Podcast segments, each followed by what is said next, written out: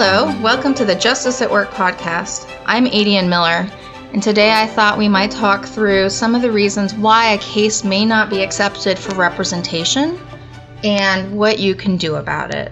I know a number of people, a number of my clients are hesitant to reach out and talk to an attorney, and underneath that fear is a fear of rejection, a fear that they're going to talk about something that happened to them that was very hard or difficult and then an attorney is going to reject them. They may come across as greedy or they're afraid they'll sound like a victim or they'll not be believed. And so I wanted to kind of go through and talk through some of the reasons that cases aren't accepted for representation um, because those really aren't the reasons why most cases are not accepted. And so I have a quick list of seven reasons here why your case may not be accepted, but there's probably a lot more. But this is just sort of a breeze through to give you an idea of what we look for and what might be your case so that you're less afraid to reach out and, and get that feedback.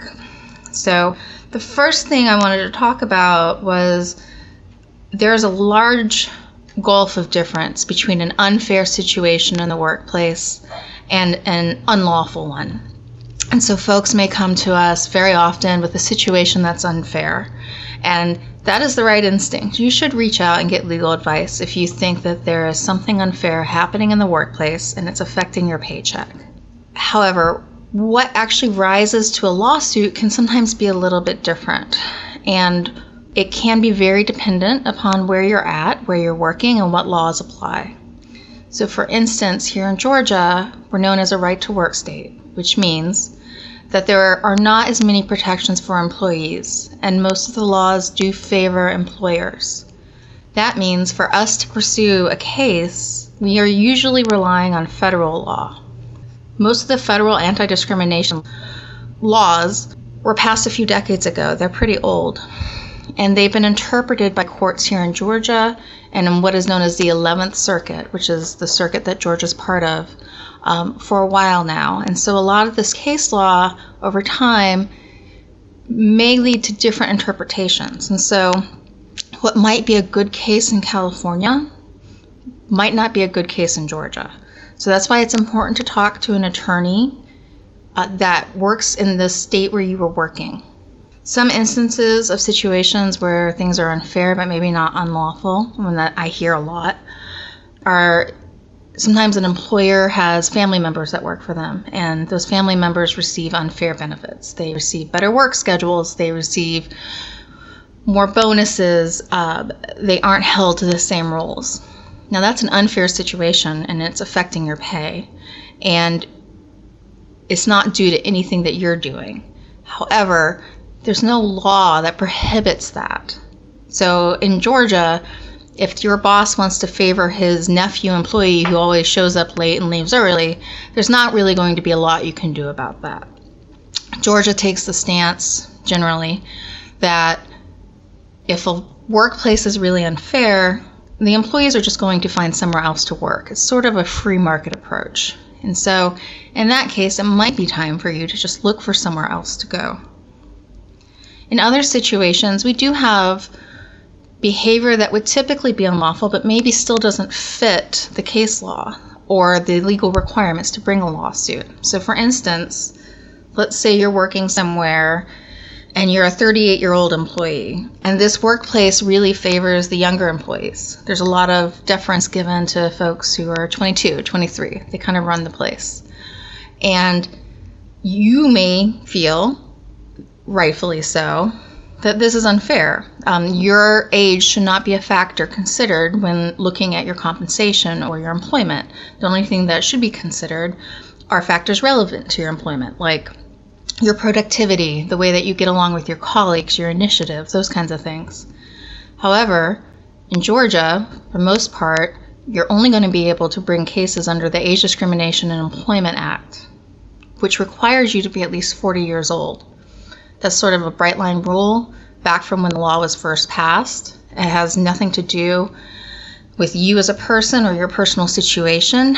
Um, it does not help everybody, but the general idea is that it's going to provide protections for older employees. So that might be a case where you are experiencing age discrimination, but may not necessarily be actionable, which is a term that lawyers use to talk about situations that may not be good for lawsuits.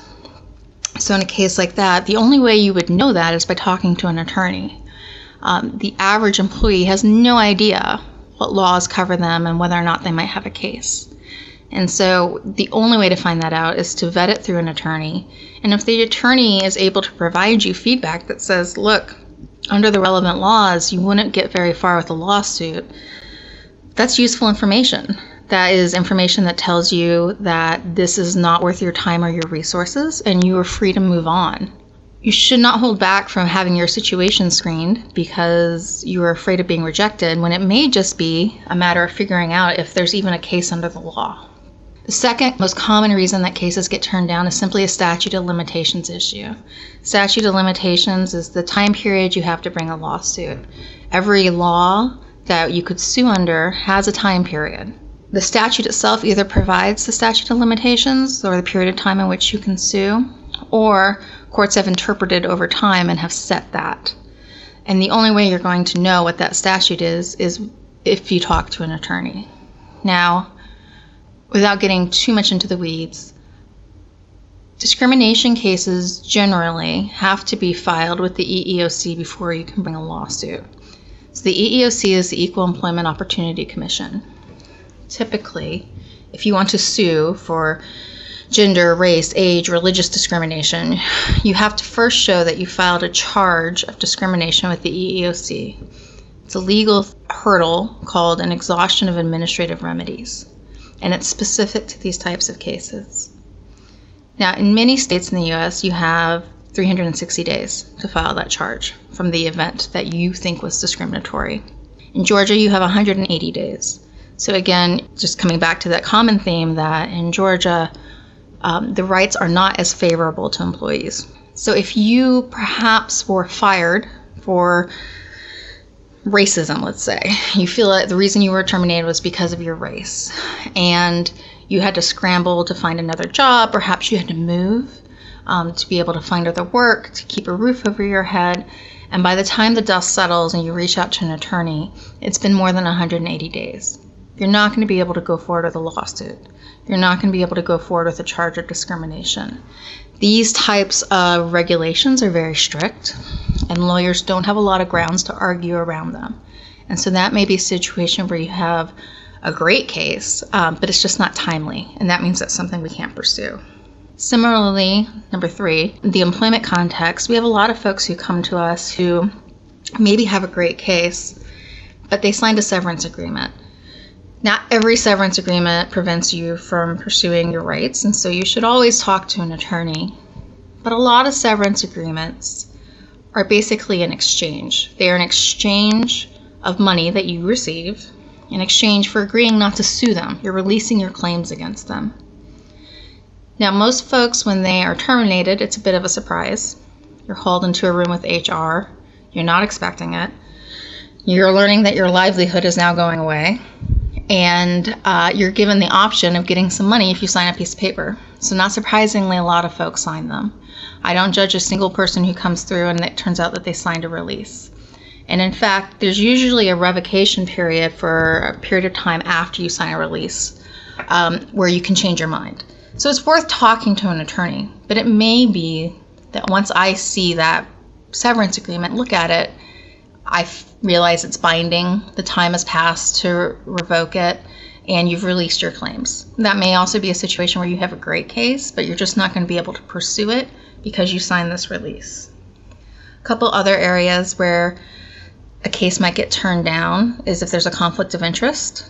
If the law firm perhaps has provided advice or counseling to a company, and then later an employee wants to sue that company, that law firm would be precluded from representing that employee because the company had previously been a client. Now, at Barrett Farahany, we are plaintiffs only firm, and so that is not usually a concern, but it is something that every law firm will check for. Fifth, sometimes somebody will come to us, and if you're a good attorney, you may recognize that the case presents issues that you're not really experienced in. And so a good attorney is going to say, look, I think there might be these particular issues. That's not an area of law I really practice in. You should talk to an attorney with this expertise.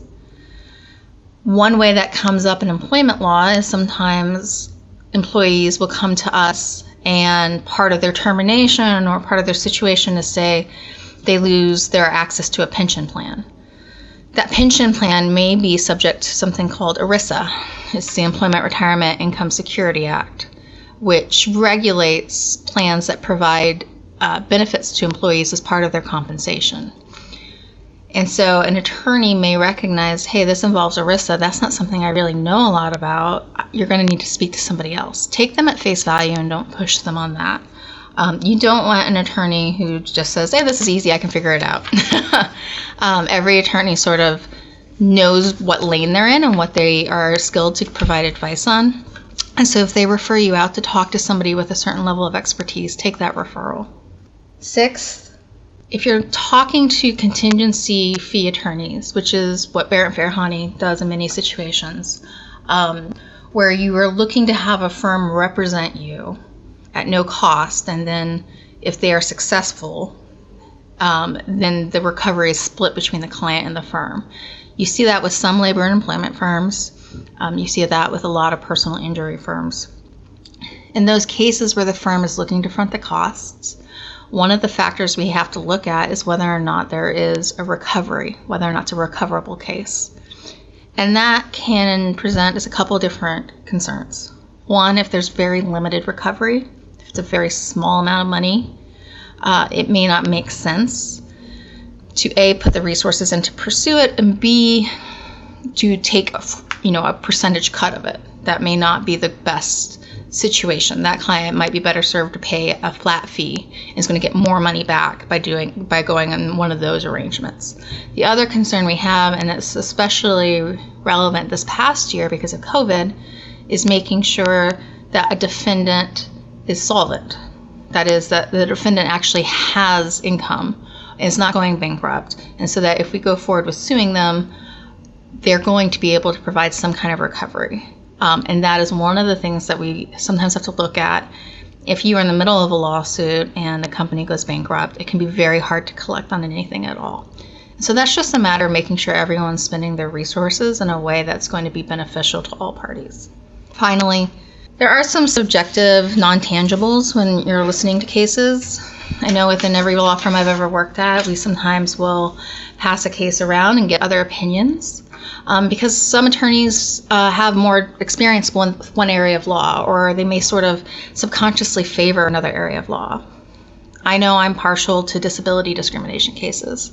I tend to look at them much more favorably, and I know that I am asked to look at uh, disability discrimination cases where my colleagues aren't sure if there's a case because they know if there is a case, I'm probably going to find it. And those kinds of things you can't really control for. So that leads us to what you should do if your case is turned down. Um, I always say get a second opinion. Go find somebody else. It's just like talking to a doctor. Make sure that somebody else doesn't read your situation and have a different opinion on what your possibilities are. If you find that no attorney is very interested in pursuing a lawsuit, ask them what you can do. What can you do on your own? I'm always happy to help clients figure that out, or non clients, I should say. Um, if it's discrimination in the workplace, you can go directly to eeoc.gov and file your own charge of discrimination. If it's a matter of workplace safety, you can go to osha.gov and file a complaint. If it's a matter of wage and hour, you can go to DOL, Department of Labor.gov, and also file a complaint. In all these instances, this government agency is going to take down the facts of your complaint, reach out to the employer, and ask for information and in some of these instances, the agency may be able to help you recover. This can be a great option if what you're really looking for is accountability. If you really just want more information as to why something occurred, or if you want to remind the employer that they are accountable to government agencies and do have to answer for their actions, there can be a good deal of satisfaction found in holding them accountable. And so I always encourage folks to go this route. Finally, if you do want a lawyer, if you want to continue to speak to lawyers, sometimes there are volunteer legal agencies that can provide representation in some instances. Here in Georgia, I recommend the Atlanta Volunteer Lawyers Foundation, which you can find at avlf.org, or the Legal Aid Society for Georgia or Atlanta. And sometimes these organizations are able to help folks out. Finally, I always encourage people if you don't like the laws, please go out and change them vote for representatives who have different laws, suggest laws that would be more helpful to employees in situations like yours. I always encourage folks to get involved in the democratic process and to stay empowered. So, hopefully, this has been a bit helpful to you. Thank you for listening to the Justice at Work podcast. Make sure to subscribe to get notifications on new episodes. If there are topics you'd like us to discuss, please feel free to message us on Twitter or LinkedIn at Barrett Farahany. And if you have any legal questions, the attorneys here are always happy to help. You can check us out at justiceatwork.com or call us at 404 487 0909. You're working to try to educate employees in the workplace and beyond. So if there is anything you think we could help you with, please don't hesitate to reach out.